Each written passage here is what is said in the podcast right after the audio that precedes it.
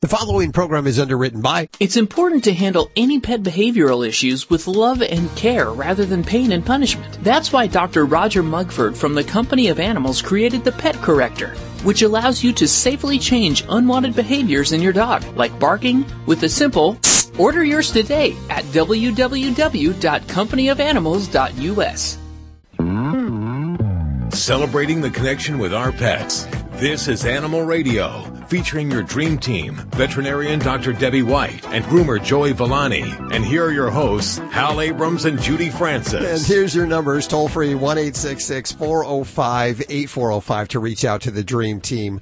Uh, Miss Lori Brooks working hard in the newsroom. What do you have coming up this hour? Well, you know how, you know, you look into somebody's eyes and we have humans round pupils, right? Sure. Well, they've done some research and animals have either a vertical or a horizontal pupil and each one in the various kinds of animals means something different. So we're going to tell you about that. Oh, wow. I never thought about that. That's cool. It's That's really cool. Yeah. Like dogs and snakes and, and iguanas and. A, a right? rhinoceros. Am I, am, am Yeah. I on the right track here? Mm-hmm.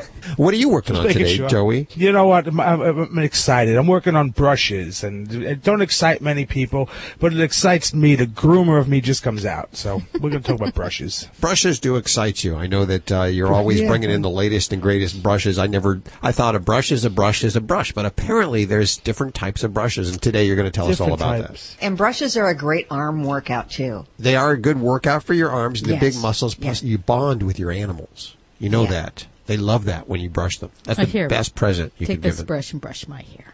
It's the That's the okay. gift that keeps on giving. Let's uh, hit the phones toll free one eight six six four zero five eight four zero five. In just a couple of minutes, we're going to talk to the chicken chick. Is that correct? The chicken chick. Chicken chick. You, you got to say that Chicken really chick. It sounds like a sounds like a fast food restaurant. I'm going to the Chicken Chick. Chicken chick. She's going to tell us about uh, chickens. I I assume. Uh, of course, I'm babysitting chickens next door, so this is all very exciting for the old Hellmeister here. Uh, but first, your calls for Dr. Debbie. How are you doing, Cass? I'm doing fairly well. Where are you calling from today? Pennsylvania. What's going on? I have the whole dream team here to help you. Well, me and my boyfriend are splitting up. We've lived together three years, but we have two dogs.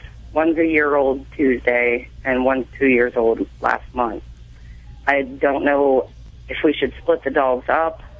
If I leave them in their home that they've grown up in, if I take them both with me, I, I'm at a loss. Mm-hmm. Well, you know, I can tell you as far as a lot of folks have concern over what's going to be the best thing for the pet. And that is at least uh, how I might advise you is is to really it can be challenging. We have to replace ourselves out of the situation and look at the pet's um, psychological and physical needs. And for me, uh, the- you know. I can't tell you what you need to do, but I can tell you what things I do advise folks to look at are going to be the ability to provide uh, time for the pets, schedule, um, you know, who has the, the resources, the housing that's going to be most compatible for the pets. And then we also have to look at the relationship of the, the dogs together, you know, if they're very bonded together, um, or if, hey, when one of them's away, they, they, they can manage and get along fine and, you know, they're good if they go on trips without the other dog or have it be. Um, but those are the things that we would look at to make that decision. Um, and I don't think anyone feels good about this decision.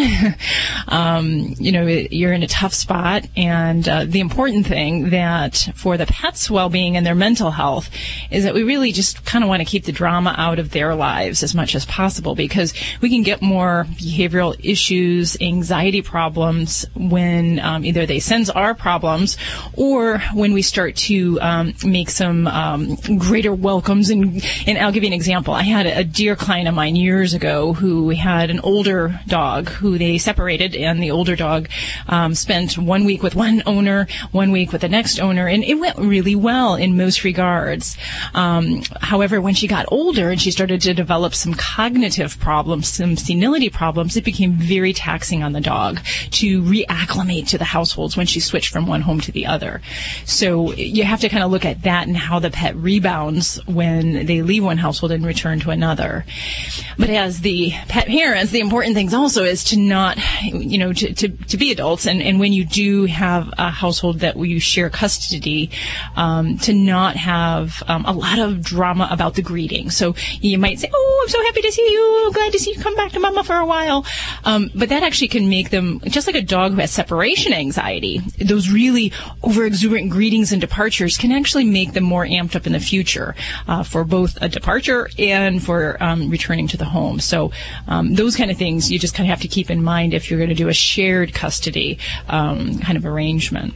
But uh, you know, I don't know. You got young dogs, so they they would be resilient, and as long as they're in good health, I think you guys got to just discuss among yourself who wants the care of the dogs, um, what their needs are going to be, and who can best suit that. So I don't know if anyone else has anything to add to that. You know, my dogs, I know why I couldn't separate them. Um, whether my wife or myself had them, I mean, I know we would both give them, you know, really good care, but um, they wouldn't be happy. They, they, the four of them together are bonded.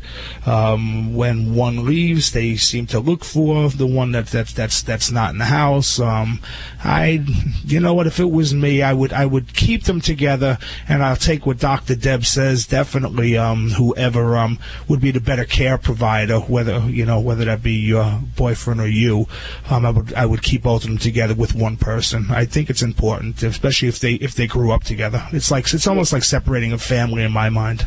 Yeah. Yeah, you know what? I'm actually staying together with my wife for the animals, and I thought about that. I did consider that. Let's just be roommates. And Ladybug, did Ladybug want to chime in? She, she, she not. She's not going to take sides on. Okay, hopefully we've helped you, Cass, a little bit. Good luck on that. Thanks uh, for I calling. I appreciate. Thank you. By now, one eight six six four zero five eight four zero five. That's toll free to the Dream Team here at Animal Radio. Hey, Kevin, how are you doing? Ah, doing great today. How about yourself? Very good. Where are you calling from? Tyler, Texas. Tyler, Texas. How can we help you, Tyler, Texas? Well, I've got a little. We've got a. We've got a menagerie of animals at our house and have for years, about 11 dogs and six cats. Wow. we Holy cow, you got a house full there. Yeah, we uh, we live out in the country, so it's all legal, legal. But uh, we've had this little terrier mix in the family for oh, over over 12 years, and uh, she has got a chronic uh, nasal discharge, and it's bloody, and has had for about six weeks. We've had her on antibiotics. We've been working with our, our vet. We even started her on thyroid to help clotting. He was saying and then uh, we've been giving her a little Benadryl with the vet's permission to try to dry her up a little bit. But she just snorts and, and coughs and, and just has a terrible time with this. Oh, also removed her front two teeth because of abscesses. Oh, okay. Teeth had gotten bad and she's older and uh, we figured she had an abscess and that's why we pulled those teeth. And when they pulled the teeth, did that seem to change the discharge in any way or no? Not really. So as far as, and I'm assuming if they've done all that, they probably also looked at doing some basic lab work. So they've done some basic. Uh, we even uh, lavaged her nose out with a catheter and took some cells and sent them down to Texas A and M, and they were they were not neoplastic, uh, no, no cancer. Okay. Um, but I was curious: is do dogs tend to develop polyps like people? Sure can, yeah, and and actually, what what you're describing with this bloody discharge, we call that basically epistaxis, is the fancy word for a bloody nose. Um, and in an older dog, I'd have to say that some of the things. It sounds like your veterinarian's done a, a pretty thorough job of kind of working things up and getting the most likely things eliminated. Um, in an older pet with a bloody nose and all those other things that have been kind of checked out, I have to be honest that, that cancer is still pretty high on the top of my list. Um, and uh, sometimes we can't always tell um, unless we go up there with a scope, look up in the nose, and take a little bit higher or deeper biopsy. So that would still be a big concern. But a lot of times we can definitely see dental um, infections causing a bloody nose, um, and especially because some of those teeth have really deep roots up there, and um, that could certainly, you know, potentially cause a pet to have a bloody nose. And then I'd say probably the next Next thing we see a lot is where a dog might have a foxtail or a piece of grass that's worked its way up into the nasal cavity. Um, and that's where, you know, flushing it out sounds like that's what the, maybe we're hoping to attempt um, if that was there. But ultimately, we might get to where we have to get, get that um, endoscopy or the scoping um, up the nose to really figure that one out. Um, and you said you're in Texas there, huh? Right. Because another thing we think of in certain parts of the country, and um, you know, perhaps they've checked for it. If not, I would ask about fungal infections as a potential cause of um, the nasal problem. Um, there's different types of funguses, believe it or not, in the soil all over the country, and they're different in different parts of the country. Um, out by us, we have one called valley fever or coccidiomycosis um, in the desert southwest. That's fairly common, and that can potentially cause some problems. So um, there's some blood tests for fungal. Uh, uh, organisms that you can have done. Um, but otherwise, a lot of this really falls to getting a good look up the nose and going up there without that, little scope to see what we can find. And, and I think some of the therapies they've tried are reasonable. Antibiotics, antihistamines, um, the thyroid medication can help if we're worried about a bleeding disorder. So all of those things sound like they're right along the right line, but I I'd really be worried about something a little bit more involved than that at this point. Okay. Well, I appreciate it. Okay, well, give your baby a hug for us, Kevin, and hope that helps things out. 1 Alrighty, take 405 8405 to talk to any one of the Dream Team right now. Well, don't you know this portion of Animal Radio was underwritten by World's Best Cat Litter? Ditch those giant boxes of cat litter for the concentrated power of World's Best Cat Litter. Even a small bag will last 30 days. I get mine over at Target, Walmart, and sometimes over at my local grocery store. Thanks, guys, for underwriting Animal Radio. This is Brandon McMillan, host of CBS Dream Team's Lucky Dog, Saturday mornings on CBS. I'm also the spokesperson for the 7th annual cross country pet adoption tour, Get Your Licks on Route 66, brought to you by Fido Friendly Magazine. This tour will stop in numerous shelters from Los Angeles to Chicago to support pet adoption events across the country. Visit our website at getyourlicks.com to see where the tour stops in a town near you. And who knows, you might just find your new forever friend. Did that get your attention? That's how it works on your dog. Correcting undesirable behaviors. It's important to handle any pet behavioral issues with love and care, rather than pain or punishment. The Pet Corrector allows you to safely change unwanted behaviors in your dog, like excessive barking, stealing food or shoes, or chasing people and dogs. With a simple, you can stop all these problems. Find out more at www.companyofanimals.us and get the dog you've always wanted. Right, Max? Stella and Chewy's believes that selecting the best food is one of the most important decisions an owner can make for their pet. They believe that pets thrive when they're fed the same diet they'd get in the wild. Dogs and cats are carnivores, and meal mixers are a quick and convenient way to mix a little raw nutrition and great taste into their diet. Made from premium raw ingredients like grass-fed meat and cage-free poultry with organic fruits and vegetables. Meal mixers help kickstart your kibble. Learn more at stellaandchewys.com. It's fall flooring season with incredible deals on the hottest styles right now at Lumber Liquidators Fall Flooring Kickoff Sale. Choose from over 400 great floors with over 20 laminate styles like American made mahogany for just 49 cents a square foot. More than 30 bamboo floors like carbonized bamboo for only 159 and over 150 hardwood floors like pre-finished gunstock oak for only 99 cents with a dollar off Bella with 20% off Dream Home laminates plus great floors, wood light tile, vinyl and more with 24 month special financing. The Fall Flooring Kickoff Sale is going on now. Visit lumberliquidators.com to find a store near you. Hi, this is Park Overall. I am just thrilled about Animal Radio. Please, spay and neuter your animals. Please. You're listening to Animal Radio. Call the Dream Team now at 1 405 8405.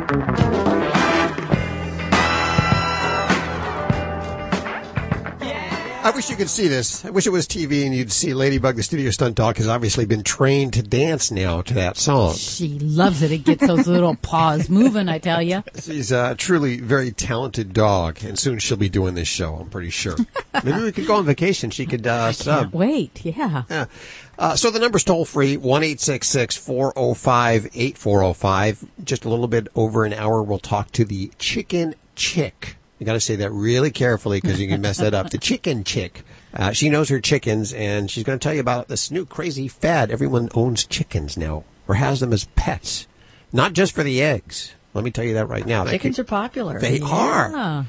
And so I'm babysitting these chicks next door, uh, chickens, and they.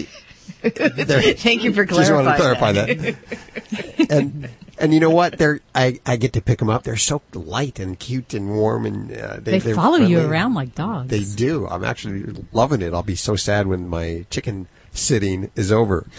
You know, and I have clients that have chickens, and they report that they have such fun, unique personalities that you know it's about it's like a bunch of little old ladies in the house that they all kind of twitter about and have their little vocalizations and uh, yeah. Well, now, do you see any chickens at your office? Oh, sure do, yeah. Some are backyard chickens, um, but there's actually, like I said, some that are actually in the house that are pet chickens that they In the house? Yes. Oh my gosh. Wow, that. No, no. Can a litter box train a chicken? Yeah, I don't know. That'd be pretty messy. Yeah.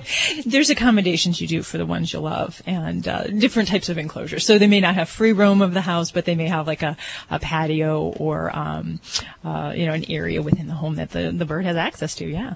well, I can't wait to talk to the chicken chick here in just a few minutes, right here on Animal Radio. Lori, what are you working on over there in the newsroom? Well, uh, I'm talking about cats. There's been uh, a named a new record holder by Guinness World Records for the oldest cat in the world, and this guy lives in the United States. Really? I wonder what they Mhm. attribute his uh, longevity to.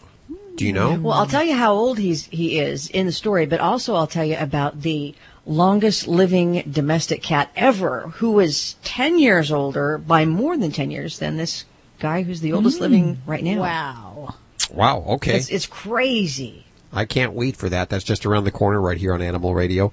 Uh, Judy just handed me the story out of the paper, and uh, it's kind of interesting. Some owners may actually be petting their cats all wrong. There's a wrong way to pick. There is a wrong way to pet your cat, and I've actually been doing it right all along. But uh, research done by the University of Wisconsin, oh those wacky cheeseheads, they they say that felines seem to prefer face caressing, especially between the eyes and the ears, and that they're especially aroused negatively by tail petting.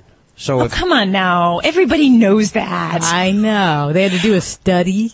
How many people pet their cats over the butt and they try to bite them? And then we tell them, don't pet your cat over their butt. Pet Yeah. them on the face. That's exactly well, you know, one one snap from the cat and claw to the face, and you'll never be doing that again. That's how I learned. It's it, the hard way. But uh, research also revealed that uh, cats better appreciate, or let's just say, are annoyed less by music written especially for their pitch, which is an octave higher than ours. They don't like that? They they're less annoyed by it. They do like it. They do actually like it when it's Meaning ca- cats are annoyed by so many things we do, but Yes, they're less they're annoyed. less by annoyed.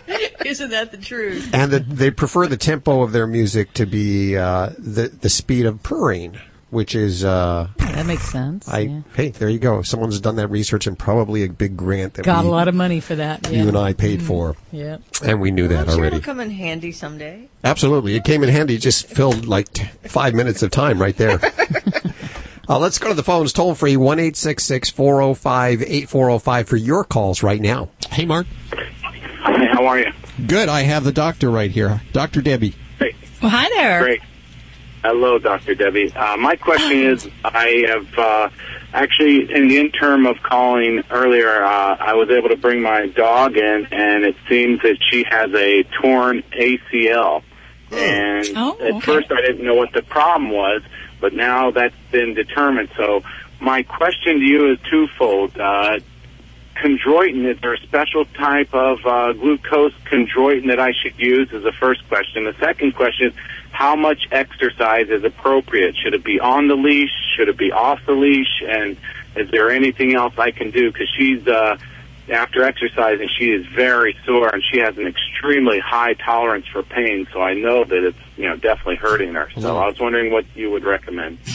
Okay, well, if she's been diagnosed with a torn cruciate ligament, that's a that's a big injury, and that's basically um, one of the major ligaments in the knee. Um, just like a football player, when they blow out their knee, that's the same type of injury that they're sustaining. So this is really something where we really pull back from activity. Um, we're not going to really want her to do pretty much anything. It's what I call being a couch potato from here, um, and uh, we want to do that for at least a couple weeks, um, depending on whether surgery is done or not not, um, will really take a, a, good long time to rehab and let the pet heal up. So that could be even a month with pretty strict restrictions here.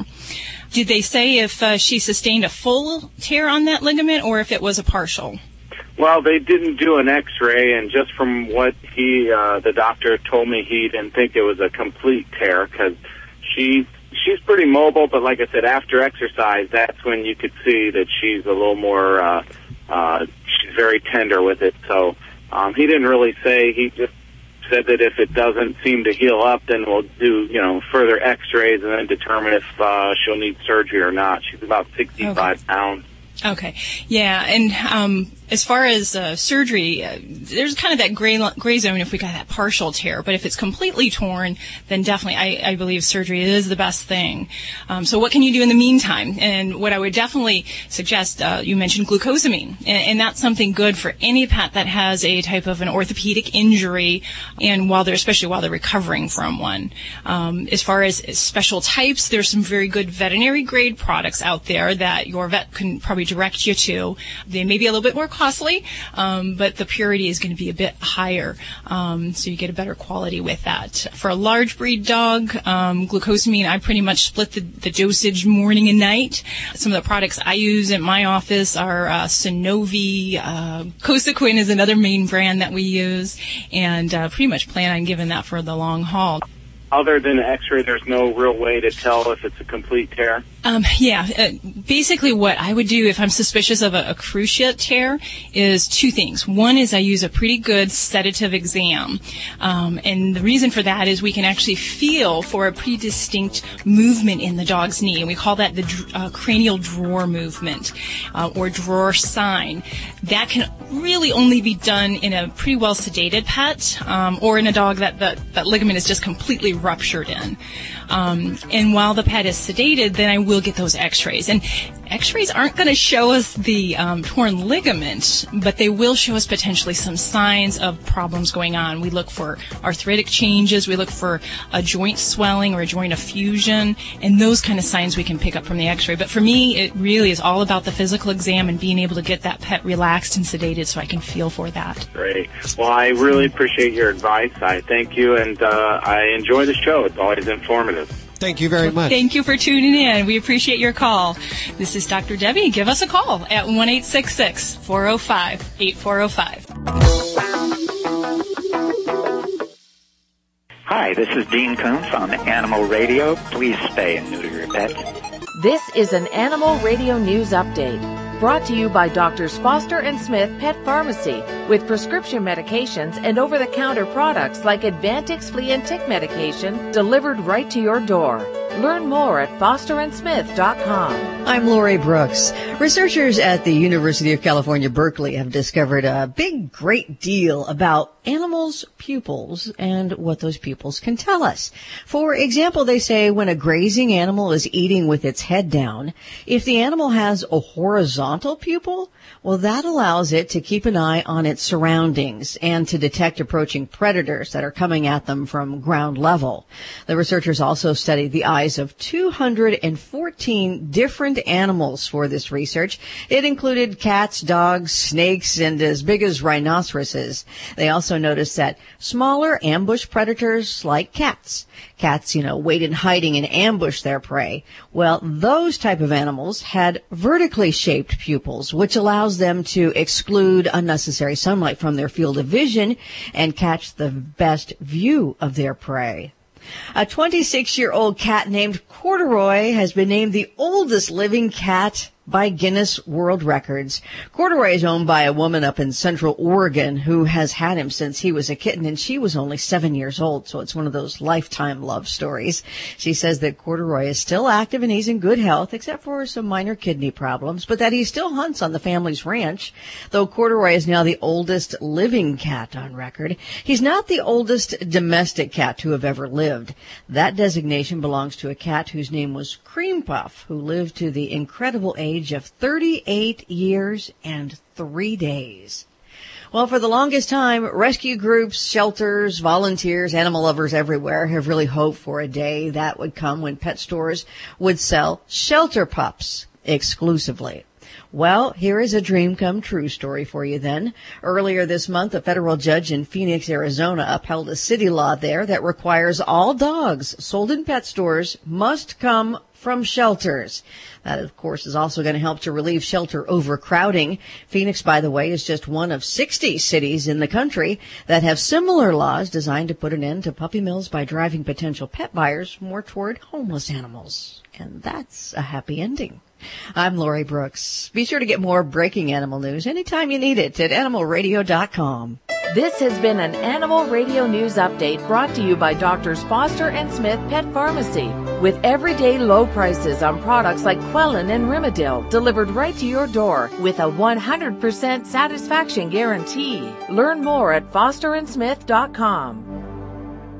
Doctors Foster and Smith Pet Supplies have a Vet VIPPS accredited online pharmacy covering all your pet's needs, from heartworm medications and anti-inflammatories like Rimadyl to non-prescription items like K9 Advantix Flea and Tick Preventive. Doctors Foster and Smith has your pet covered. We'll even contact your vet for you, all with a 100% satisfaction guarantee. Low prices every day with free shipping on orders over $49. Shop online at fosterandsmith.com because your pet's health and happiness come first. Did you know canine caviar diets are formulated with common health concerns in mind, such as diabetes, cancer, and kidney disease? You see, canine caviar uses low GI carbs, which reduce hunger and prolong physical endurance.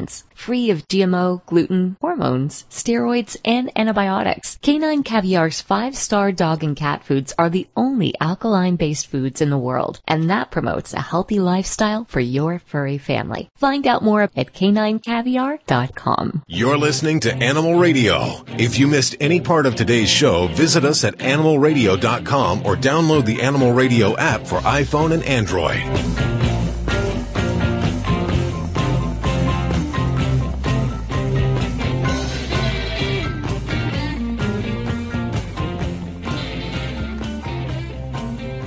Wow. If you love Modern Family, Jesse Tyler Ferguson is going to be on. When is that? Is that two weeks? Next? Yeah. Next week? Next week, I believe he's going to be on. Next week. Okay. I know. That's one of my favorite shows. Of course, uh, Dr. Debbie, you don't even watch TV, do you? I don't watch as much of like the the different programs, the, you know, the sitcoms and such. I just don't have the time. Yeah. What What do you watch? Um, Inquiring minds want to know. Nat Geo Wild. N- no, I watch nothing about animals. Isn't that not sad? I see them all day long. I actually watch some good mindless fun like Dance Moms. Dance Moms. Okay. Yeah. Yeah. Quality And TV. Ameri- yeah. America's Next Top Model is my other. Um, so yeah, you just gotta, when you, when you do veterinary medicine all day long, it's just sometimes you just don't want to watch, like, my uh, family members often say, oh, did you watch Dr. Pol this week? I'm like, you know what? The last thing I want to do is watch more veterinary medicine when I get home. I love it. You probably sit around with uh, with your diet Pepsi and popcorn with your hubby watching these TV shows. So, well, okay. Oh, he hates them. He hates Oh, he does. Well, there's a little sanity in that family still. But anyway, uh, way off track. We'll head back to the phones in just a couple of seconds. Toll free at 1-866-405-8405. But first, I want to visit with this young lady, Amanda Jones. She is an amazing photographer. She does it for a living. She takes pictures of animals for uh, private clients and some big companies too. And she created a book. I've seen this in the human version. Pictures of the dog babies, puppies, and then pictures as senior dogs or older dogs compared back to back like a, a montage. fascinating. Very fascinating. She's done this with 30 dogs, and we welcome her to the show. Hi, Amanda. How are you doing? I'm doing great, thanks. Thanks for having me. Well, now tell us about your dogs and your family. So my dogs, um, I have two. I have a little dachshund. He's a short-haired silver dapple dachshund, and his name is Benny. He's six years old. And then we recently adopted a Chihuahua dachshund mix named Ladybug, and she's just two. That's the name of my dog, little ladybug. Yes. Her nickname is the Bug Yep. because she looks like a bug. yeah. Yep, I have one of those. That's so funny. So were they muses for your photography? I've been doing it for 20 years, Sure. so they came later. Okay. My original muse for my photography was Lily, who was my long-haired dachshund that I lost two years ago, March, and she really inspired the book. Absolutely. Tell listeners about the book. Do, uh, do better justice than I have done it. So the book is titled Dog Years, Faithful Friends Then and Now, and what I did was um, I went back and I photographed dogs that I had photographed when they were young, 10, 12, 15, sometimes 16 years later, now that they're older, and I put them side by side. And it was all inspired by Lily. When she passed away, I started working on a memorial card for her, and I pulled po- photos from the different stages of her life. And when I put them together on the card and sent it to people, I had such a strong reaction from them that I decided, you know, I'd like to share this. How could I turn it into more of a project? And that's when I started looking up people whose dogs I'd photographed years ago. Oh, wow. And so you found 30 of them. And I found 30 of them.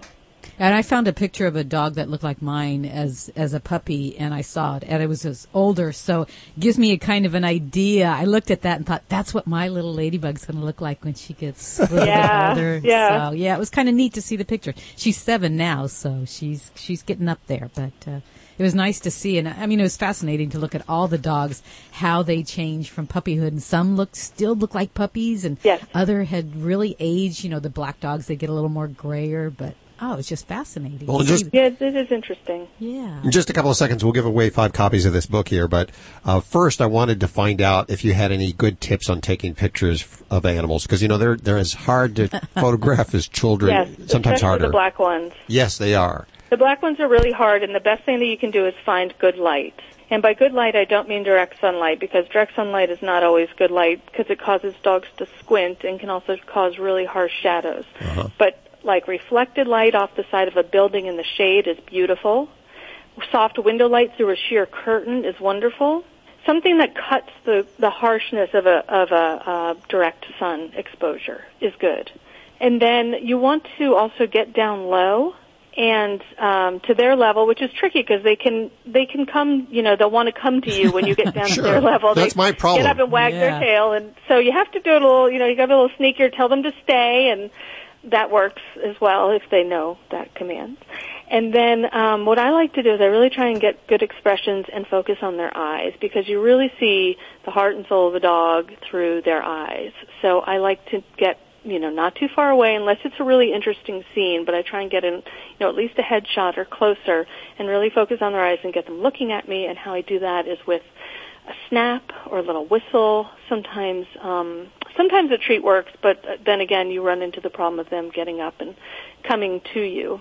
So it can be a little tricky, but you know, patience I have found is the number one uh, thing Huh. that causes me to have a successful photo shoot. Patience. That's what I'm lacking. Yeah, Hal, that's your problem. Well, Because we, you want to get it right away. You want to get it in one shot. And I have to tell you, during my photo shoots, I take 150 or 200 photographs. There are, you know, a few good ones in there, but it takes it takes time. well, I have some animals that are more photogenic than others, like Ladybug, the studio stunt dog. She's the station, the radio station spokes dog, but we can't get a good picture of her on a bet.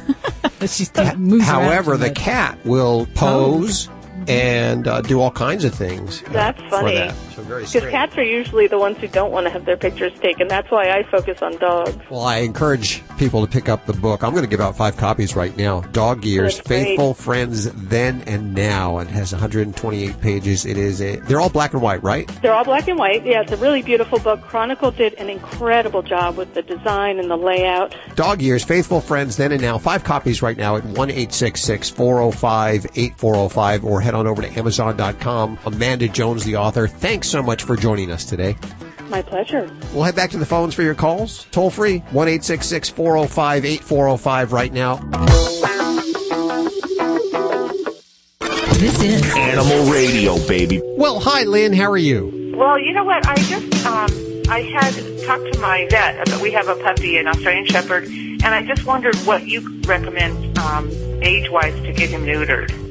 Okay. I was told like five to six months, but I wondered if there's things that, you know, should his testicles have dropped by then? Um, you know, he still doesn't lift his leg peeing. He's more like a squat still.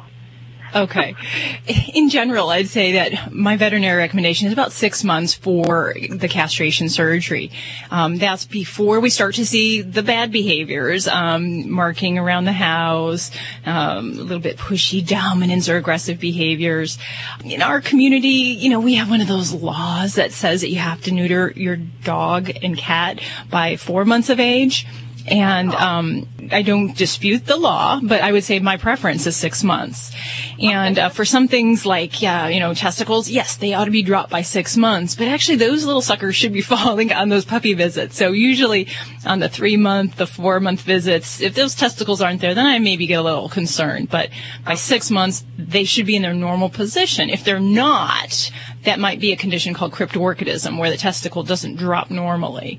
Um, not that we would wait necessarily longer, just means we have a little abnormality to deal with. But um, as far as neutering wise, you said he's five months right now? He's six months.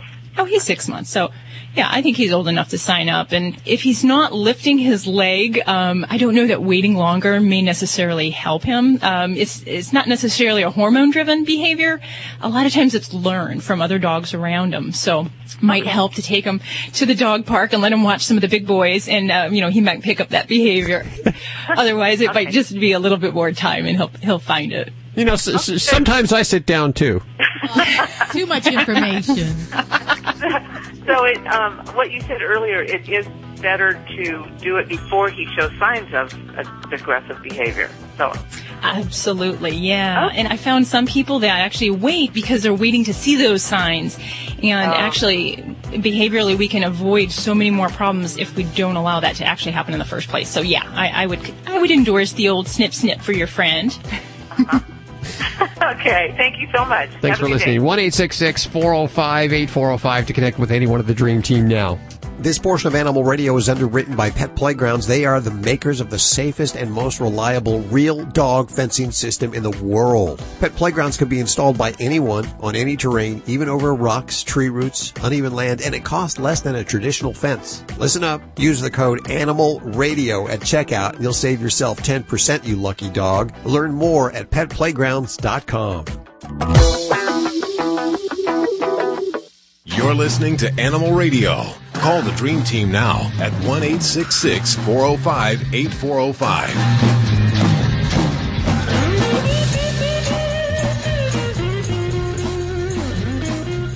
It's Animal Radio. We're going to head back to the phones in just a second. Toll free 1 405 8405. Don't forget you can also ask your questions directly from the Animal Radio app for iPhone and Android. And uh, this week over at our Facebook page for Wacky Wednesday, we are looking for your wackiest pet pictures. The one with the most shares and most likes picks up awesome prizes uh, from our sponsors. This week we have, We have the Endura Flap Pet Door. oh, it's a pet door. It's a pet door. It's a single flap pet door, and the winner will be able to select their own size, whatever size they need. If they have a big dog, a small dog, or whatever they want to use it for. They're patented, so they cover all edges of the pet door, so you don't have all those little gaps around it. They're flexible, they're safe, they're energy efficient to seal tightly against weather, and they can withstand winds up to 50 miles per hour wow. and they will not yellow. You know, I've seen those pet doors all over that after about a year or so, they're all yellow around it and there's nothing you can do. You can't clean them off. These will not yellow and you get a 15 year warranty and they're proudly made in the USA. Oh, that's fabulous. If you want to pick up on this door, start thinking about your wacky Wednesday picture to upload over at Facebook at Animal Radio. Uh, let's head back to the phones, toll free at 1 405 8405. And we have Jill. Hey, Jill, how are you? I'm fine. Where are you calling from today? Uh, Bakersfield, California. Lovely Bakersfield. We've actually had a bunch of calls today from Bakersfield. So what's going on? Well, we have a English golden retriever, and she just days ago turned 12 months old. And we got her when she was almost five months. And Okay. when we got her, uh, she's vicious. She is absolutely out of control when it comes to other dogs, people.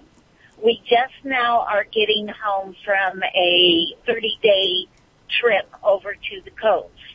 And Mhm. while we were over there, if a car would have driven by the fifth wheel or if somebody walked by and if they had a dog that she would just, we had her uh, hooked up on a cord to where she couldn't run away. And uh, she would dart to the end of this cord and, and I mean just like almost slobber at the mouth and viciously trying to get to the other dogs.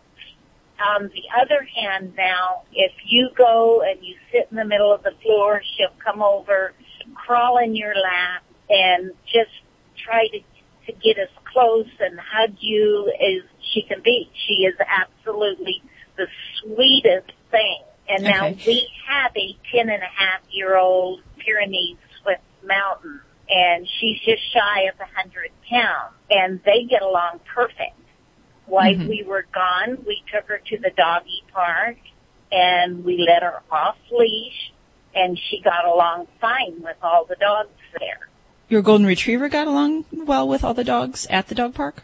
Yes, the vicious one. Alrighty. And then have you ever experienced any um, aggression towards you in the home from her?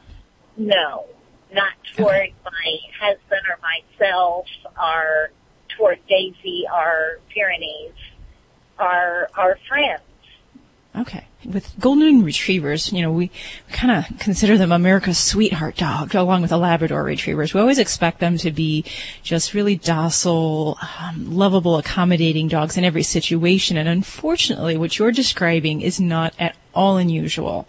Um, when we have a really popular breed, a lot of times we can get into dogs that um, that we just start to see some particular behavior problems. And, and, and going back to what you said, what causes it, you know, there's a combination of factors. It part is genetics and part is um, environment. So, you know, while I hear a lot of people say, oh, I think my dog was abused, that's why it behaves this way. Yeah, if that did occur during the socialization period, that is a very negative experience that really imparts some very strong memories in their mind. But um, the lack of socialization is just as devastating as someone who takes a stick and beats a dog. So a dog that grows up without exposure to other animals, other people, they can become social isolates and not really know how to handle themselves in other situations, or they may be more likely to uh, lash out with a, a fearful response. And aggression can be fear-based. So um, there, there could be definitely a lot of things in your dog situation that is triggering her behavior, from protective instincts to fear um, guarding behaviors such as you know guarding you, guarding um, objects. Um, so there's a lot of different kind of nuances when we deal with aggression, and uh, it, I do find it interesting that you said that she did well when she was off leash in a dog park because a lot of dogs can actually have leash. Um, aggression. So when they're on that leash with you nearby, they're more prone to respond in an, an aggressive manner. So those those are all a lot of things to kind of digest and to get in her history because there's a, the other thing I was going to mention is you know taking a dog with this kind of behavior on an RV trip it sounds horribly unpleasant for you and for the dog. And it, and it absolutely, it absolutely was. you have a young dog, so a couple things that I'm going to tell you is number one, these situations, I definitely recommend to get professional help. Um, I can give you recommendations, but when we're dealing with um, this level of aggression, these things never get better; they get worse. And um, you know, sadly, a lot of times there's little we can do when this has gone on for long, long periods of time. Um, but when we do manage to work with training in this, um, first thing is we really have to control situations and work on simple things like avoidance. We need to work on things within the home environment where you can control them. And some of the basic things we get to are obedience and focused attention. So making sure she's got a solid sit down stay and that she also learns the command how to watch me. Because a lot of times dogs will tend to feel that they have to protect us because we're not checking things out. I have a, a guarding breed dog and I know full well that she looks out for me when I'm out on a walk. Every now and then I have to stop her and ask her to focus on me. And then I give her a reward. I give her a treat because that shows that I've got this and it's not a big deal. I, I would definitely encourage you to find a professional trainer in your area. And, and some guidelines on that I would tell you is that there are different organizations. So not every trainer is the same. Um, I would look for a certified professional dog trainer, which is um, kind of a certification process that they'd have to go through. But even better are those that have degrees. And these are going to be the people best suited to help you with an aggression problem on the ground. I hope that uh, we'll talk to you in a year and you'll say, hey, things have changed. Thanks so much for helping out. Jill, we appreciate your call calling from Bakersfield, 1 405 8405 to reach out to the Dream Team.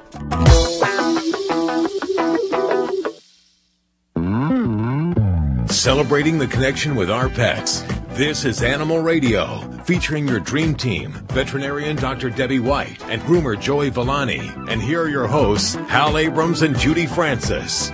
Well, if you just tuned in, where were you? That's just what I want to know because coming up in just a few minutes, the chicken chick just around the corner. This uh, this lady has made lots of noise online with her chicken pictures.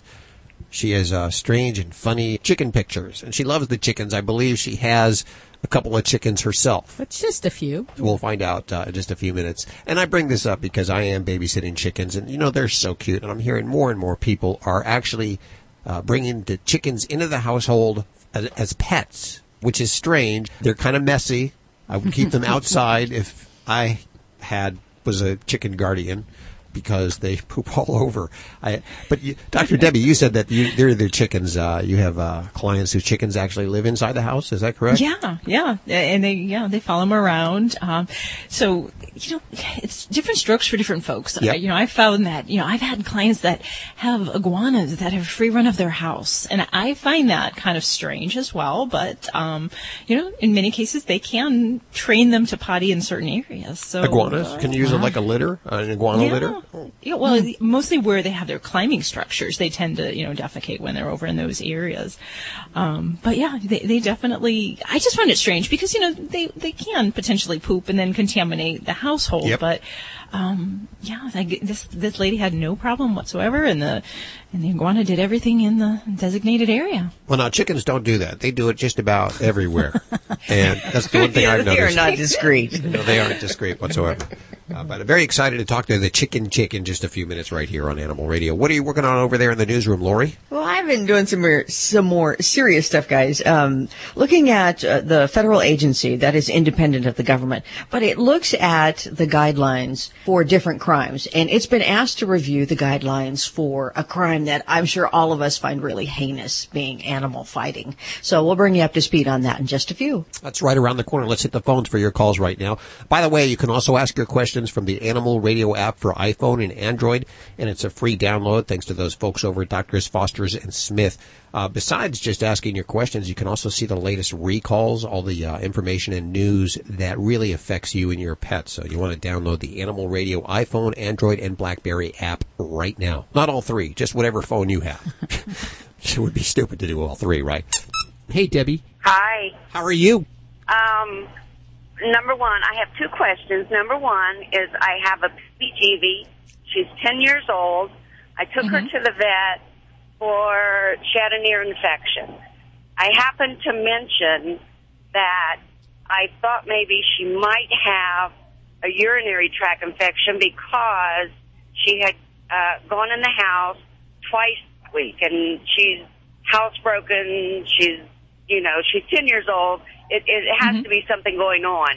But she ran all kinds of blood tests and all that on her, and everything came back fine. I did get something for her ear infection, but she also uh, told me that her urine was a little watery. And Okay. she said the next time she, I brought her back, if I wanted, um, we could do a blood test on her kidney. Now, my my question is, is might this be the beginning of kidney failure or anything like that? Okay. Now I want to back up first and foremost because you used an abbreviation that might have some people scratching their heads. You said you have a oh, PBGV, right? Yes, I'm sorry. Okay. So that's a kind of a unique breed of petite Basset Griffon, right? Y- yes. The Vendéen, right. It's, it's a French breed. So I don't know if Hal and Judy, if you guys heard about this breed. Doodle breed. de soie, doodle de Uh, soie. Hula is very special, but very cool. Don't see many of those out out in practice, so that's very uh, very lovely. Um, so now I want to clarify also. Um, you had some urine tests. Now, did they test her blood when you initially had that visit? Yes, they tested it for um, thyroid, diabetes, all the, I don't know, it was like $400 in there Oh, that okay. day. Well, you hope the kidneys are included in there. Goodness. All right, because I just want to make sure. Because definitely, if we have a pet with a, a dilute urine, um, the first thing is definitely we want to check those kidneys. And there's some basic urine tests that we would do. Um, the BUN and creatinine are some of the basic chemistries that we would look at on a chem profile. Um, those are the first things that speak to us about the kidney function. So, um, not sure where your pets were originally, but if it wasn't done or it wasn't included in that, then definitely I would encourage you to have that done because it's very important to look at that if we've got dilute urine. Um, the other thing we'll look for will be other signs of either kidney disease or infection, and we can do that with some special urine tests where we can check uh, the protein in the urine and compare that to other other analogs in the urine, and that helps us to give us a suspicion of you know do we have that road of kidney disease? We need to go hunting and and do more involved testing like ultrasounds or X-rays or what have you. And then certainly, even if we don't see anything in the urine, but we are having urinary signs, um, I'll culture urine um, because we don't always see bacteria in a sample, and there can be infection in that urinary tract. So that might be something to, unfortunately, more tests. I'm sure you want to hear that right now. um, but that would be, a, you know, a realistic way to kind of make us feel better. Do we have something in this urinary tract we have to worry about? Um, after that's all kind of satisfied and we hopefully look good in that department, then we might look at other things. And um, I've had a couple patients where we can have a condition of diabetes insipidus. Um, it's not terribly common. It's not your regular diabetes, but it's a, a type of diabetes that affects um, uh, their concentration of urine, and they actually produce large amounts of very dilute urine. Um, it takes a little special testing for that as well, um, but that's something else to look at. And in some cases, I eliminate all the other things that will influence a watery urine. So some dogs will tank up on pool water. Some pets drink a lot of water um, out of just uh what we call a psychogenic uh, problem, where they drink excessive amounts. Um, and then we look at any medicines or things like that that might be causing an increased thirst. So um, that's where the sleuth work in veterinary medicine comes into play, and that's when our job gets really interesting when we're trying to piece together not only lab tests but also things that go on in the house or in, in your pet's life. Um, so. Uh, Kind of a roundabout answer to that, but I hope that gives you uh, some confirmation that yes, I would definitely look into those kidneys more. And you had a second question?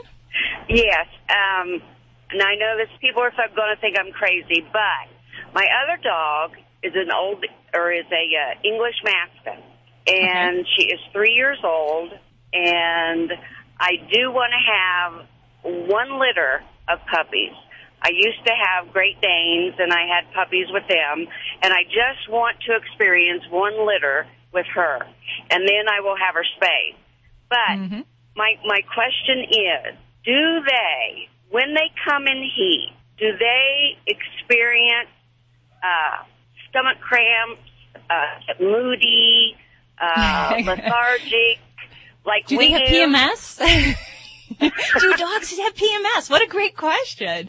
You know, a lot of the, we'd have to say some of that we honestly do not know. I can tell you that there are some dogs that I do feel have some uh, mild diarrhea uh, around the time that they're in heat, and they can have some behavioral changes. So it is certainly realistic to expect they have some of the physical changes. I don't know if they're as you know moody as uh, we women can take the blame for being, um, because I always feel that dogs uh, are much sturdier than us humans uh, when it comes to pain and emotions. They they they take the cake. They really are much tougher that way. So um, hard to say about that, but um, you know I'm gonna also go back Debbie and say that I am not a fan of breeding just for the experience of breeding. And I always Mhm. tell folks that have families or children when they say the kids want to see a babies be born and they want to have puppies. You know what I say? I sign them up to go to the shelter and to walk dogs. And when those dogs are gone the next week because they're euthanized, for me that is a life changing experience and, and it impacted my life greatly. And I would encourage people to not get hung up on the beauty of having puppies and all the good stuff because um, we can all make a difference in pet overpopulation. So my lecture for the day. well, thank you for your calls, and I uh, I hope those uh, questions will help you out some there. And uh, best wishes with your babies. Oh, you got to know Animal Radio is underwritten by Stella and Chewy's. Pets thrive when they're fed the same food that you get in the wild, and meal mixers are an easy, convenient way to add raw, nutrient-rich meat, wholesome fruits, vegetables, probiotics, and antioxidants to any diet. Learn more at stellaandchewys.com. You're listening to Animal Radio. Call the Dream Team now at 1 405 8405. Did you know canine caviar diets are formulated with common health concerns in mind, such as diabetes, cancer, and kidney disease? You see, canine caviar uses low GI carbs, which reduce hunger and prolong physical endurance. Free of GMO, gluten, hormones, steroids, and antibiotics, canine caviar's five-star dog and cat foods are the only alkaline-based foods in the world, and that promotes a healthy lifestyle for your furry family. Find out more at caninecaviar.com. The more you learn about your insurance coverage, the more gaps you might find. Like how you thought you were covered for this. Check out my new addition. Wow, I love this new master bedroom. When you're really only covered for this. Check out my new addition. Wow, a Murphy bed. Now you see it. Now you don't. Or how you may be covered if you drive your car into a pool. That pool came out of nowhere. But not if you drive a carpool. Talk to a farmer's agent about what gaps might be hiding in your insurance. We are farmers. Bum, bum, bum, bum, bum, bum. I'd say 10. Four or five. 12. How many different beers do you think Sam Adams brews in a year? I think Sam Adams is about 10 different beers. I can think of the Boston Lager. Summer Ale. Oktoberfest. Cherry Wheat. Ooh, cherry wheat. Rebel IPA. Sam Adams brews over 60 different styles of beer a year. I'm shocked. This is crazy. So obviously we were wrong. I had no idea Sam Adams made this many. These these go up against some of the best beers across the world. I'm kind of impressed. this definitely changes my perspective on Sam Adams. Boston Beer Company, Boston, Mass. Take it responsibly. How strong is Allegra D? It's jumping in a pile of leaves with my kids strong. Allegra D, a fast, non-drowsy antihistamine plus a powerful decongestant that starts relieving your toughest allergy symptoms in one hour. Yep, I am going to take that hayride strong. It's breathing free for 24 hours, even after a day of apple picking strong. Allegra D, strong relief for your allergy symptoms, guaranteed or your money back. Visit Allegra.com. Use only as directed. Hi, this is Mayim Bialik on Animal Radio. Please adopt a pet. You're listening to Animal Radio. Call the Dream Team now at 1 405 8405. It's Animal Radio. I'm all on Twitter because we are just moments away from the chicken chick. Yeah, you heard me right. The chicken chick here on Animal Radio. Easy for you to say. It is easy Yeah. for me to say. Although I had to practice off air many, many times. just Up and I down the hallway, Up and down you. the hallway all Yes. week long. So, uh, what are you working on over there in the newsroom anyway? Well, I have been looking around for some new. I'm a kind of a dog food, cat food bowl fanatic. I, I like them to be really, yeah. I like, um, I like them to be kind of small but functional, and you know where they can be really clean, and you know, they can't be certain things that'll hold odors. And so I- I've been doing a lot of this studying, and there's this company in Great Britain called Mason Cash, and it, it can be kind of a highfalutin company if you will use that word, and they're putting out a new kind of dog food bowl, and it's coming to America. So I'm going to tell you all about it. Okay, it sounds like I'm going to need bucks for this one here, but you know it is Yeah, you true. might. Uh, the plastic bowls they can contain all kinds of like uh, germs and Well, what happens is they scratch easily, and then the germs get inside the scratches that you can't really wash very well. And then some pets will develop allergies, especially, you know, dogs and cats that, you know, just from rubbing their chin on the bowl, they can actually break, have breakouts and allergies from that. now does that happen on metal bowls? No, metal is, stainless steel is your least reactive, so that's uh, the safest thing if you have a pet that has sensitive skin or is prone to chin breakouts. And I, I suppose these highfalutin uh, bowls we're talking about. Actually, it's a pottery company, so Oh, maybe not. ceramics. Maybe this will be one of those that if you collect dog food bowls or something, that you'll put up in the in the cabinet to display. Oh, very good. Uh, Well, Doctor, if you pay that much money for a bowl, you might. well, yeah, you certainly don't want the dog eating out of it. I think I would use it. I'd put it out for my dinner at holidays. Yeah. so tell me, uh, Dr. Debbie, I saw a picture floating around the internet. I just was going to let every, uh, up to everybody's Yeah, how- imagination for a oh, second. wow. I saw Come it too. Yeah, I saw Wait it too. It's a it's a picture of Nikki, your dog, just after Yeah. you altered Nikki in more than one way. Did you do it personally? No, my husband did, and he's a veterinarian. Just for anyone who's listening, we're just not doing this on the fly somewhere. But yeah, we're both veterinarians. But um, at his office, he has a laparoscope, um, so where you can go in with very very small keyhole incisions, and using um, cameras and equipment arms, you can actually go in and do surgery with minimally invasive approaches. So that's the the method that we used for her. Um, So, she, was spayed, and then did was she do something spayed. else? Yes, we did a preventative gastropexy, and we talked about this. A, li- well, we talked about bloat um, Yes. recently when we had the um, the pet CPR lady on, and bloat is what we call the mother of all emergencies. It's horrible emergency in large breed dogs where their stomach bloats up, it twists on itself, and then it, they can't vomit, they can't pass food, and it becomes rapidly fatal within hours. So in breeds that are at high risk for a bloat, um, this is definitely a, a recommended surgery. What are those breeds? Well, the, the number one is the Great Dane, and they have a, a 40% lifetime risk of developing bloat. Really? Yeah, but there's other breeds. Um, the, the Saint Bernard, Weimaraner is highly represented, but I've seen it in golden retrievers. I've seen it in um, Dalmatians. Um, a lot of different breeds. Some even just mixed breeds. Um, but it, it's the bloat is recognized when a pet um, tries to vomit but can't. So um, their stomach gets distended, and like I said, within a couple hours, it can be rapidly fatal. They'll get very weak, go into shock, and uh, if you don't have a veterinarian nearby, um, the pets will die very quickly. Now, see, I thought it was just in deep-chested dogs. My dog is little, but she's got a deep chest. Is that something I ever need to worry about with her? It's less common in little dogs, so it would be unusual for a preventative tacking surgery to be done in a little dog unless they've displayed a previous, um, you know, symptom of this. But usually, yeah, deep-chested dogs. Um, we know that some other risk factors, dogs that are kind of high-strung or anxious, are at a higher risk for um, developing bloat in their lifetime. And believe it or not, one thing uh, that used to be done that actually makes it potentially worse is the tendency to feed elevated feedings. Oh, Um, you mean off the ground? Yeah. yeah, like you know those elevated like uh, uh, bowl holders that are up about two feet off the ground. Which they say is supposed to be better for them, but it's not, is it? it can be better for pets with neck problems, so they don't bend over. But as far as bloat concerns, it actually is is has been shown to be an increasing risk factor for developing bloat. Wow. So yeah. Now, So, is um, bloat going to happen right after eating, or could it happen hours later? It can happen really at any time. There used to be the thought that, you know, you should let your dogs eat or drink a lot of water and run around, um, Mhm. that they could bloat.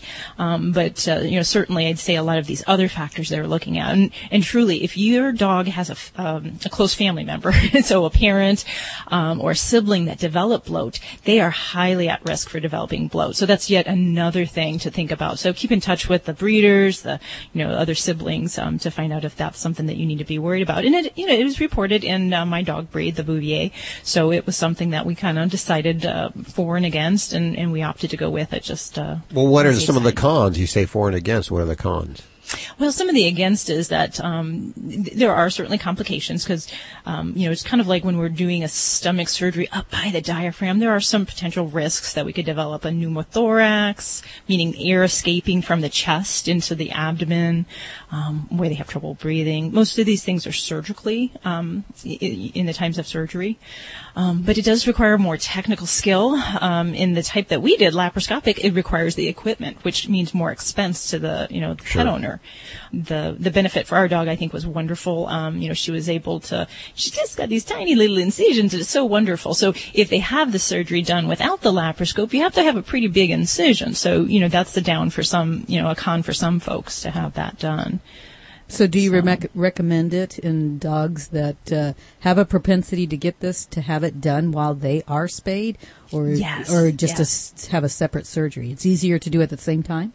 It is easy to do at the same time, especially for a dog being spayed because we're already in the abdominal cavity. For um, a male dog, still can do it when they're neutered. It's just a you know different type of approach, um, but still, it, that's the ideal time when they're young, before they have a lot of belly fat, and um, you know before they've had any previous um, episodes of any kind of GI problems. Do you have to wait until they're you know mature or reached a certain size? I mean, what if you do it at puppy? Can that stretch as they get older? Yeah, I, we do recommend that they get to a certain size because we're dealing with some large breed dogs, and you do want to make sure that their chest cavity and their abdomen, um, you know, have, have reached a fair maturity. So it isn't something we'd be doing on early spay neuters. We'd be waiting till they get to a, a decent size. And what do you just uh, you staple it to the, the side of the what happens? How, what is the procedure? The procedure is basically on the side of the body wall. So the stomach is grabbed and it's sutured against the body wall. So kind of where the rib attaches um, on the inside. So it's sutured in there and it helps to tether the stomach to keep it from flipping. So a pet may still bloat where their stomach fills with gas, but as long as that stomach doesn't turn and twist, then they don't develop that really serious complication. Mm. So, um, So you're both yeah. uh, operating on your own animals, and that kind of uh, I, I don't know. I didn't think that uh, vets operated on their own animal. Yeah, many do. I, I don't. I'm I'm a mama, so um, I allow my husband to do all the surgery, Oh, okay. and I deal with all the medicine. So we, we have a shared responsibility in our households. But you know, there's a lot of vets that yeah, they they would you know they'd be the only ones that they want to do surgery on their pet. Uh, that's just not me. I just I get too worried. I'm a mama. I'm surprised because you said she's a Bouvier, and your book is about small dogs, so I just assumed you were just a little small dog person. No, I love them all. Um, and you know, once I got Boss, my little guy, I had been a large dog person um, for the majority of my life. Um, but uh, I really like the little guys. He likes to sleep in bed, and you know, things he gets away with, the big ones don't. That's nice to know. Here, give me that pet corrector. Ooh, there. Got your attention now? Got to tell you, Company of Animals underwrites Animal Radio. Thank you guys for doing that. If you have a dog that runs around and plays, well, that's the best kind of dog to have. But if you have a dog that chases other dogs, people, cars, you're probably getting tired of calling him back and running after him. And if that sounds like you, you definitely need. It's the Pet Corrector. You can find out more over at companyofanimals.us. Fido Friendly Magazine presents the seventh annual month-long pet adoption tour. Get your licks on Route 66. Along with community sponsors Zeus Dog Toys and Petcurean and media sponsor Animal Radio, the tour travels from LA to Chicago. Powered by Sprinter Rentals, stopping at shelters along the way to support adoption events with a giant spinning wheel filled with prizes you can win. Log on to get your licks on Route66.com to find out where the tour stops near you. You might just find your new forever friend. This is an Animal Radio News Update brought to you by Doctors Foster and Smith Pet Pharmacy with prescription medications and over the counter products like Advantix flea and tick medication delivered right to your door. Learn more at fosterandsmith.com. I'm Lori Brooks. The U.S. Sentencing Commission, that's the USSC, has been asked by animal lovers all over the world to get tough on dog fighting by committing to stronger sentencing guidelines for convicted animal fighters. Well, apparently they received a slew of letters and emails and voicemails, and apparently the agency listened. Earlier this month, the USSC voted unanimously to put examining the sentencing guidelines for animal fighting on its agenda for next year. The independent federal agency actually constructs those sentencing guidelines we hear referred to all the time. They're a reference for federal judges. Its guidelines currently classify animal fighting as a gambling crime. And, you know, anyone who's seen footage of an animal fighting or a raid knows that the real harm of those crimes has nothing to do with placing bets. For the past nine years, some of America's biggest producers of fresh salad greens and vegetables have been kind of waging this quiet war on wildlife that surrounds their fields, all in an effort to keep your veggies free of contamination from disease causing bacteria that can make humans sick. Well, now a new look at a big whole pile of safety data suggests that farmers clearing away wildlife habitat does not make field grown food any safer for we humans. Ever since the battle started back with the Great Spinach Scare of 2006, uh, which was blamed on wild pigs, farmers have been getting rid of any places near their farms that wildlife might hide. So they've had to tear out trees and clear out stream banks and created wide swaths of bare earth all around their fields. They're not going to have to do that anymore. And Mason Cash, the highly valued and respected British Pottery Company is bringing its classic pet bowls to the U.S. market. They're designed for dogs, cats, rabbits, and other small critters too, and they're made of this real heavy earthen stoneware, which makes them, you know, heavy and difficult to tip over. But one very new and genius design element with this bowl, it's a, a non-tip bowl that has angled sides that prevent those long-eared dogs from getting their food on their ears. Not too shallow of a price, uh, ranging from six to eighty bucks. But if you hate dirty dog food ears, well, then it might be worth it. I'm Lori Brooks. Get more breaking animal news anytime at animalradio.com. This has been an Animal Radio News Update brought to you by Doctors Foster and Smith Pet Pharmacy. With everyday low prices on products like Quellin and Rimadyl delivered right to your door with a 100% satisfaction guarantee. Learn more at fosterandsmith.com. Doctors Foster and Smith Pet Supplies have a Vet VIPPS accredited online pharmacy covering all your pet's needs, from heartworm medications and anti-inflammatories like Rimadyl to non-prescription items like K9 Advantix Flea and Tick Preventive. Doctors Foster and Smith has your pet covered. We'll even contact your vet for you, all with a 100% satisfaction guarantee. Low prices every day with free shipping on orders over $49. Shop online at fosterandsmith.com because your pet's health and happiness come first. And now, a touching moment. while staying in touch with Geico. It was a warm summer day. I was just sitting on a porch watching a babbling brook roll by. Then, out of the blue, I got an update from my Geico app saying my claim had been processed. I felt so connected to nature, to Geico. I stayed there the whole afternoon until that guy told me to stop trespassing on his porch. Sheesh. What was his problem? Claim status updates just a few taps away on the Geico app.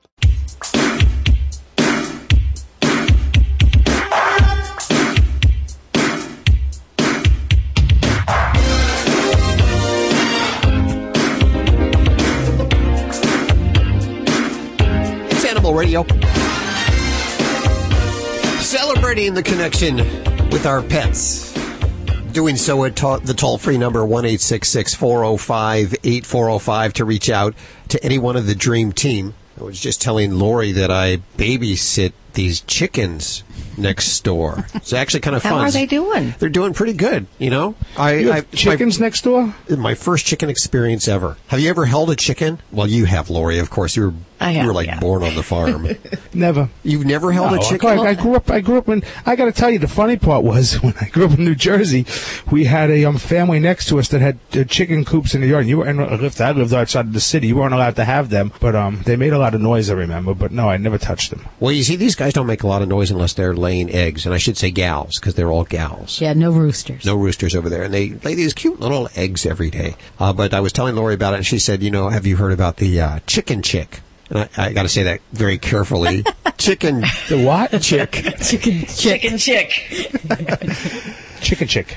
And uh, He's online. yeah, I, d- you were able to get her. Is that I correct? did. She I on the phone. She is. We- She's with us right now. We have the chicken chick, Kathy Shea Mormino. Mormino? Mormino, I believe. Kathy, how are you doing? I'm well. How are you? Very well. Where are we calling you today? What what city? I am in hot and steamy Connecticut. Hot and steamy. That's actually the name of the city. the, the city they have there. It's not very popular. That's Uh, do- Do, you have chickens over there? You must I have. I have a plethora of chickens. I have upwards of 60 chickens Holy in my moly. backyard Wow. as we speak. No roosters. Kathy, I, have Kathy, I used to be a big. F- lots of roosters. I'm so excited. I'm sorry. Lori the over dogs here. are barking. Lori over here is a big Facebook fan of yours. Oh, hello, Lori. Do you have chickens? Hi, Kathy. You took, I, I just love your Facebook page because you take the most awesome pictures of chickens. And, and my dogs are excited too, but I just, I would share your pictures all the time because you have developed little characters on your chickens and they're really pretty chickens. Thank you. I think they're pretty too. And that's one of the things about chickens that people tend not to realize is that they have personalities and they are characters. They come in a wide variety of colors and sizes and attitudes. and they're pretty smart too. I got to tell you, these ones that I'm babysitting next door are chicken sitting, which you also got to say pretty carefully. it's uh, they're, they're smart. They know they know exactly how to get treats for me and when to go into the, the little cage, the coop that they have at night. And I mean, they they know what's going on. Yeah, they've trained you, and uh, they're very much creatures of habit. So if they if they associate you with some sort of um, mealworm treat or corn on the cob, they are going to demand it of you every time you walk in the yard. Are you noticing that chickens are actually becoming more popular? A- Absolutely, in backyards, in urban settings, um, more and more suburban settings, it's a huge pet Yeah. animal to keep now. They're not just the livestock that our grandparents used to keep them as, which is maybe what you know Joey experienced in, with his chicken outlaws next door. Uh-huh. Um, if they had several chicken coops, it sounds like they may have had more than just you know a few chickens for personal personal use, but. Um, chickens of today are very different from what most people remember their grandparents having in their backyard in terms of their purpose and how we relate to them and how we think about them. Are they illegal in some cities still? They are, in fact, they're illegal in my city. Uh Yeah, oh. yeah. So I've been. Uh, it's funny. It's funny. How do you keep 60 chickens quiet?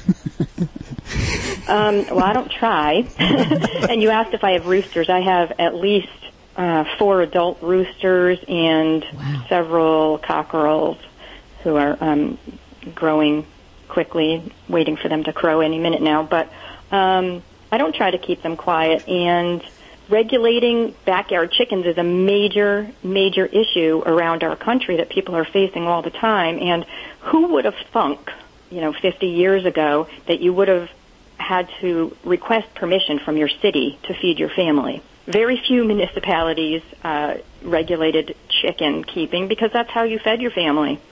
Yeah, sure. If that makes sense. I never thought of that. That Uh, well, makes a lot of it- sense. it- pretty much for the eggs, though, right? well, no, the. Sorry, Hal, but uh, people No, eat you can't. chickens. No, they yeah, don't. Yeah, I'm afraid so, Hal. I would mention that on your website. That was one big thing I learned was that how many people have pets as chickens and they love their chicken. They're just like a dog to these people. Absolutely. Or a cat. Absolutely, they are. And most backyard chicken keepers find that their chickens, they don't intend to get them as pets initially, but they become pets very quickly. It's very easy to bond with a, you know, a two ounce chick, you know, immediately upon arrival at the house. So certainly most of my fans um, don't process their birds and consider them um, pets just like their dog or their cat. Yeah. So what's the rooster for then? What do we need the rooster for? I mean, I, I know that my neighbors have these eggs every day. They they don't have a rooster. They Mhm. don't need a rooster. Mhm. Isn't the rooster the noisy one? It's funny you should ask that, and nobody ever asks, "What do you need a dog for?" Dogs Sure. don't create food, do they? yes. We are with the chicken chick, Kathy Shea Moraine Mormino, and uh, her website, the hyphen chicken hyphen chick.com is uh, where you're going to find this, plus her Facebook page. I, I understand virally there's uh, something really strange going on where people are dressing pet chickens in sweaters. What What is this about? oh, please don't put sweaters on your chickens, people. Do For- people for do seriously? that? Really? Yes, it's it's it's ridiculous. There's no need for it. Chickens are already dressed. They already have lovely feather jackets with down underneath. They don't need sweaters. Just say no to chicken sweaters. Is Amen, what you're brother. saying. Okay, there you go. the chicken chick, Kathy Shea Mormino. Boy, I have a hard time with the last name. Joey Mormino. won't. I want to hear Joey say my name because it's nice and Italian. It has a nice ring in in New Jersey esque. Give it to me again. Give He's it to got me nothing. again. I Never need- I- mind. it's Mormino.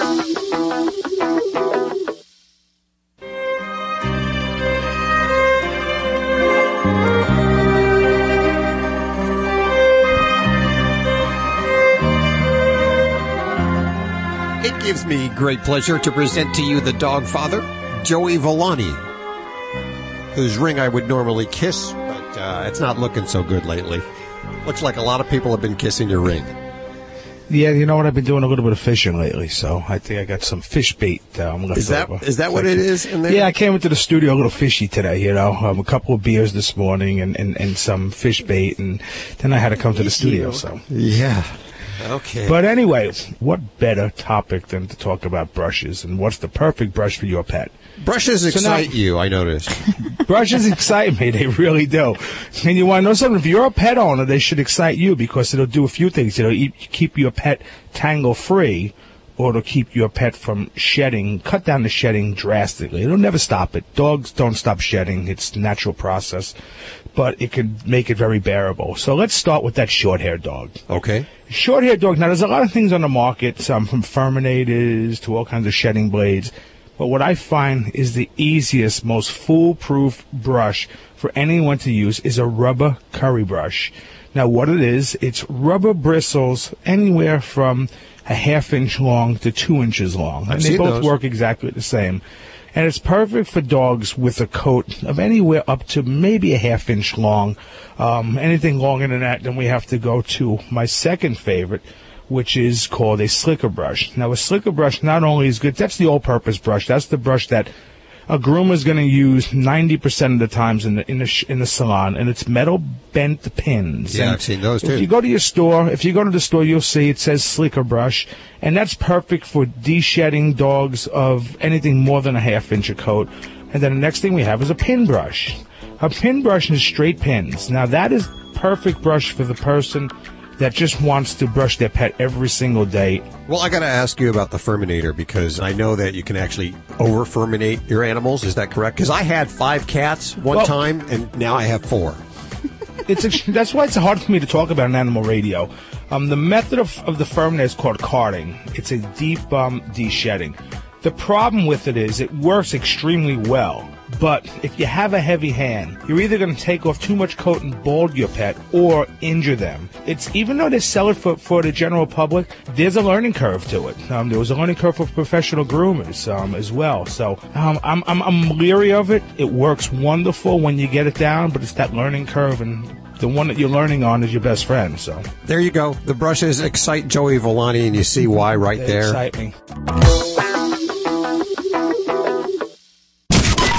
Hey folks, this is Jackson Galaxy. You're listening to Animal Radio. Please do everyone a favor, spay or neuter your animals today. Dogs or cats, horse or emu, animals are people too. Police in Springville, Utah say a teenage driver lost control of her car while scrambling to capture her pet gerbil. While the 17 year old was trying to catch her gerbil who had gotten out of his cage, she veered off the road, hitting a stranded truck hooked up to another truck with jumper cables. The impact pushed the two trucks together, pinning a woman in between. She suffered a broken leg, and a male coworker helping the woman with her truck also suffered a broken leg. Neither the teenager or the gerbil were hurt, and no charges have been brought against her at this time, but I'm sure she's learned a valuable lesson. I'm Britt Savage for Animal Radio. Animals are people too. Animal Radio. You're listening to Animal Radio. Find us at animalradio.com. Log on, learn more.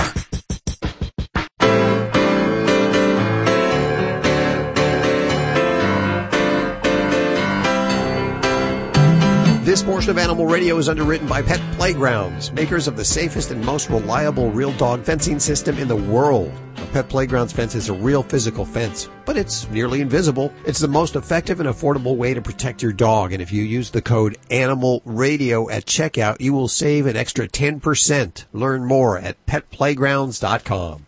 Hi, Leslie. Hi, Dr. Debbie. How are you? Oh, hi. I'm wonderful today. What can we help you with today? Well, my husband and I adopted a cat that's an indoor outdoor cat about four years ago. And Mhm. he's always worn a collar, even when we uh, had, when we adopted him or before we adopted him. And we've noticed within the last six to eight months that he's been coming in in the mornings without his collar on. And so the, the first time we thought, well, you know, maybe that's a coincidence. The second time, we got a little suspicious and thought, well, maybe one of the neighbors is concerned about him wearing a collar that has to buckle, uh-huh. and so they're removing it. Then the third time that we put a collar on, we used the the breakaway collar, and he came in last week without his breakaway collar on, and so mm-hmm. we're concerned that. Well, we'd like to have for him to have a collar on with a bell so that we can hear him when he comes in and out of the house. And we think that that's a good idea for him to maybe, uh, you know, so, so maybe the, the birds and the animals can hear it and he can, you know, they'll, the birds will get away from him. So, um, we're just wondering what should we do about this? Well, it's it's kind of a tricky situation because you know, and I, I've had some cats in my lifetime that have been able to get out of breakaway collars in an indoor situation. So um, that's what they're designed for. I can't explain why the other collars came off, but I, I'd be concerned. Um, we do like to have ID on our pets, especially if they're going outside. But if your kitty is getting into environments where that is coming off or getting snagged up on things, that does put them at risk for, you know, choking or some kind of injury from that. So as much as we want to keep a collar on them, um, you know, if we assume that no human is removing that, um, Do you think neighbors are removing it though? You are assuming that. Is that correct? We uh, we assume that a neighbor is removing it because of the they just don't want the cat to have a, t- a collar on. How about putting a note on the collar? The new one, just putting a little note on it, say, "Hey, call. Let's talk about this before you take the collar off." You know, I like that idea. We could do that. Yeah, it seems like you have a steady communication somehow uh, with the neighbor there. Do you know which neighbor? No, our cat lives in a, a neighborhood. We call it an island that is kind of blocked off by by different roads, and so he lives on this this island. And everybody in the neighborhood knows him because he's out and about so much. I mean, he's a nice cat. He's a very, very nice cat. Does a breakaway collar is that visibly a breakaway collar, or could that look like any other collar? Could the neighbor think, "Oh, it's just another another No. collar"? No, it looks no, different. It, it's definitely a breakaway. You can see that it has a uh, like a little a snap instead of a buckle. So Wow, Doc, this is a tough one. Yeah. Well, I mean, uh, Hal's suggestion about putting some like little note or, you know, important ID identification is included. Um, I would also make sure you do have your kitty microchipped and it won't serve the serve, um, the purpose of having the audible tone, the bell sound, but at least that's another way that you can help ensure that he's your kitty and that he is identified and heaven forbid someone picks him up and decides he, they want to have him, um, that there's some ID there. So, he does you know, have I, a microchip. Good. Fabulous. Good, good. So, And you know, the other, I guess the other side of the argument would be the safest thing would be to keep him indoors so that he doesn't even have this problem. So I know that's not always a popular opinion with some cats who are used to this lifestyle of being the outdoor kind of wandering, uh, checking out the neighborhood and, and keeping tabs on his domain. But that would be the only one thing I could say that we would avoid this problem altogether. They live a longer life, don't they, Doc? Generally, isn't it Oh, yeah, statistically yeah. proven? Definitely. Outdoor cats, um, injury, infectious disease, uh, you name it. It shortens their, almost by 50% shortens mm-hmm. their lifespan. So yeah, that's my little advertisement to keep them indoors. I think I like the idea of putting a little note on his collar. We'll buy another collar and attach a little note to it and see if that see what happens and and do, and, and do the detachable collar because when we adopted this cat from a neighbor who was moving out of town, her only stipulation was that we continue to keep him as an indoor outdoor cat because that was the way she wanted him to be and we put in the cat door so that he could come in and out and so we're going to keep that arrangement Okay. we're going to keep our part of the arrangement there Well, but I do like good. the idea Yep. Put, the, put the note on, and then and then let it call us back. Let us know what happens. We're very curious. And if you're the neighbor, Yeah. hey, stop it. Yeah, put a bell. Put a bell on the little cat door so you can hear the bell when Oh, he comes on the door, from the cat door. Yes. hey, there you yeah go. that's an idea too Uh, Ju- Okay. Judy actually made me wear a bell at one time because I would sneak around. Yeah, I couldn't find him around the where house. I was. So I understand completely you're wanting to have that. And of course, the birds, it does scare away the birds so that they have a chance to get away. Good idea. I hope it works out. Let me know how it does work out, okay? uh, thank you very much Okay, let's get on out of here. Many, many thanks to Amanda Jones as well as the Chicken Chick, Kathy Mormino, Mormino, calling from, uh, where was she? Hot and Sticky, Connecticut. There you go. The actual That's city. those, yeah. Thank you so much for joining us. Be sure to check in during the week anytime over at animalradio.com. And if you haven't downloaded the Animal Radio app, do it now. We'll catch you next week for more Animal Radio right here on this fine station. Bye-bye. Bye. Bye.